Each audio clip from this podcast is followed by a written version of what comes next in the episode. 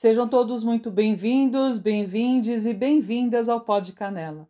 Neste mar de histórias que chamamos de céu, temos os atores vistos a olhos nus. Lua, Mercúrio, Vênus, Sol, Marte, Júpiter e Saturno.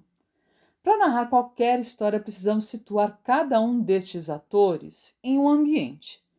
E na astrologia, estes ambientes são chamados de casas, e são 12 casas no total.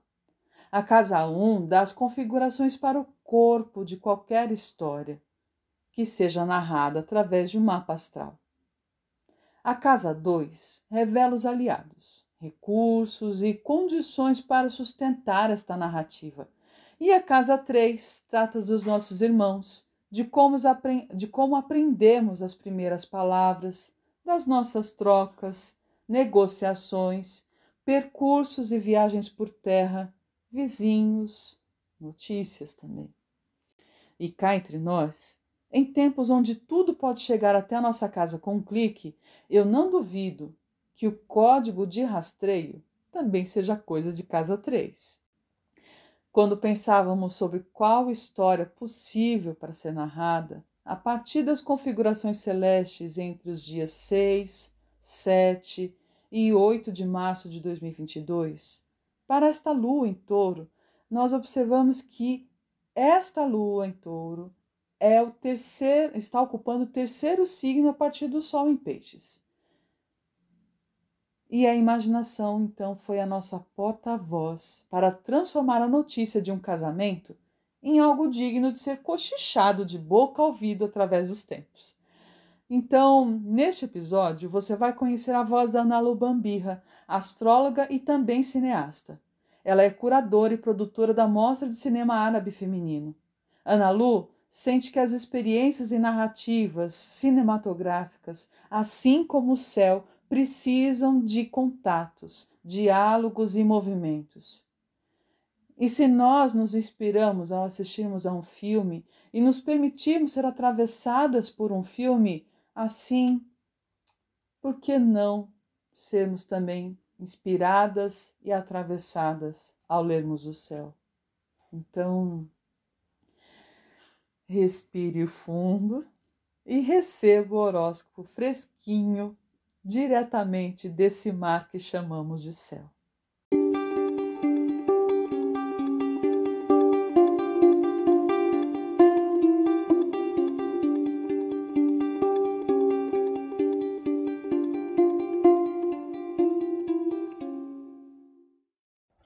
Menina, tenho que te contar uma história que eu acabei de ficar sabendo. Eu tava aqui lendo uns trem aqui, sabe? E aí eu fiquei sabendo da história da Pagu. A Pagu, ela é uma escritora, jornalista, militante, crítica de arte. Ela fez muita coisa na vida dela e você tem que ficar sabendo dessa história. Ela nasceu em São Paulo em 9 de junho de 1910. E lá, quando ela tinha por volta dos 15 anos, lá na adolescência dela, ela começou a ter um contato com os modernistas como assim? Vamos botar um pouquinho de contexto. Ela nasceu em 1910, né? E em 1922 teve a Semana de Arte Moderna, que foi um grande movimento cultural artístico brasileiro. E ela não passou ilesa desse momento histórico, né, do que o Brasil passou. E ela começou a estudar com o Mário de Andrade, e aí ali ela começou a conhecer outros modernistas e se aproximou de um casal, que é o que é, uma, que é quem? O Oswaldo de Andrade e a Tarsila da Amaral. Eles ajudaram muito no percurso dela. Ela começou a colaborar com a revista de antropofagia, que esse casal tinha participado e criado, né? E, e eles estavam lá ativamente nesse movimento antropofágico, né?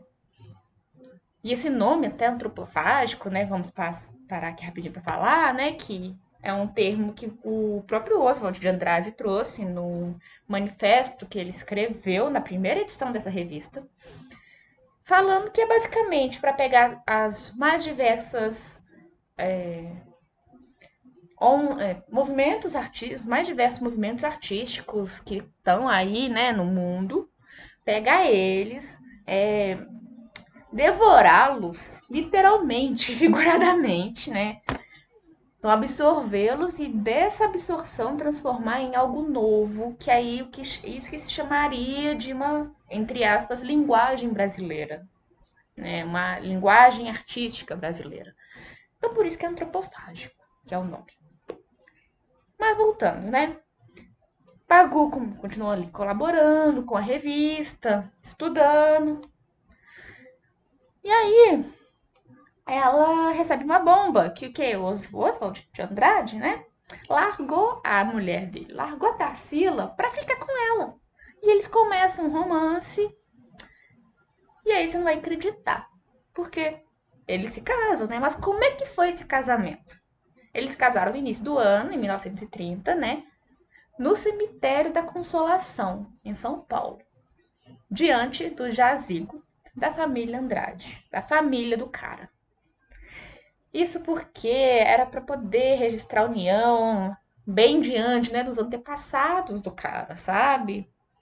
E, e assim, eles casaram no cemitério. Quem casa no cemitério, a gente para pra pensar, mas eles casaram. Aí, esse casal que tava ali junto, recém-formado, né? Ingressou no Partido Comunista Brasileiro e começaram a militar também. Então, eles estavam estavam indo na via, na via artística, na via política, até como se pudesse separar os três, né? Mas é, vocês entenderam o que eu quis dizer, né? E eles fundaram juntos um jornal chamado Homem do Povo. E eles, sim, desciam a lenha em um monte de coisa, sabe? Por exemplo, a Pagu tinha uma coluna que era a Mulher do Povo. E eu descia a lenha no, nas, nas mulheres, as feministas elitistas e, na, e no fato dessa coisa de mulher ser submissa e essa, e essa ideia e tal, né? E, e, eles também falaram um trem, não sei muito bem o que, que pegou, sabe? Mas era. Eles criticaram os estudantes de direito. Falaram que eles não prestavam, não prestavam ou que eles causavam problema.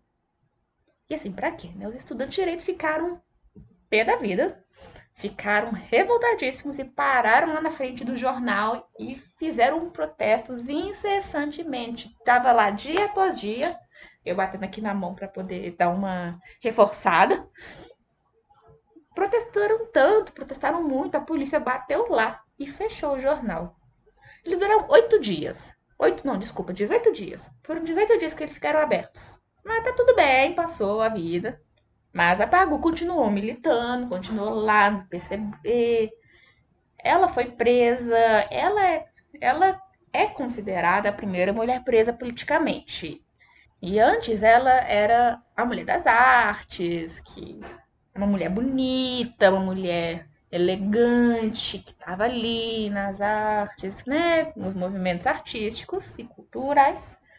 E aí ela virou uma mulher perigosa. Porque aí ela foi presa, tentou fugir, fugir lá de onde ela estava presa, ganhou mais sentença. E ficou um tempo nessa, nessa, sabe? E os jornais descendo a lenha nela também. E nesse tempo ela começou a escrever livros, começou a escrever, e um deles, inclusive, foi dentro da cadeia. Ela passou, não lembro se foi dois ou quatro anos, escrevendo um livro. E você achava que era só isso? Nesse meio tempo, ela se separou do Oswald lá em 35 e conheceu outro cara, o Geraldo Ferraz. E eles se casaram em 1940, quando ela saiu da prisão, cumpriu as penas bonitinho e não tinha mais pendência.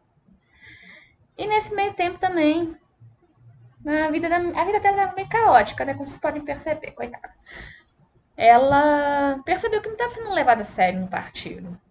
Ela estava muito desgostosa gostosa, assim, da, da, dos rumos do partido. Tinha altas críticas às condutas. Ela foi presa e o partido nem um copo d'água ofereceu de suporte, sabe?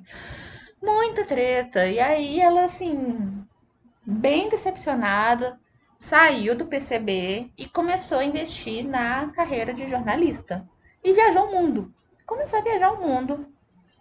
E entrevistou muita gente. Ela Ela fez muitas matérias, muitas colunas, às vezes assinando como Pagu, às vezes assinando com outros pseudônimos que ela construiu ao longo da vida. Mas entrevistou muita gente famosa. Um exemplo que eu posso falar aqui é o Freud. Ela fez uma entrevista, ela com Freud, sabe?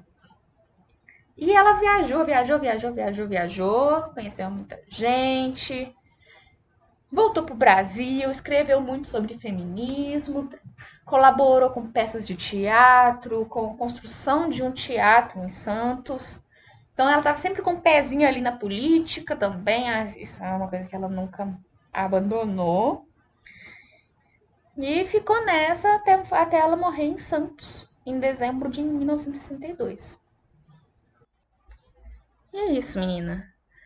Uma grande escritora, uma grande ativista política que conheceu muita gente nesse mundo e que casou num cemitério.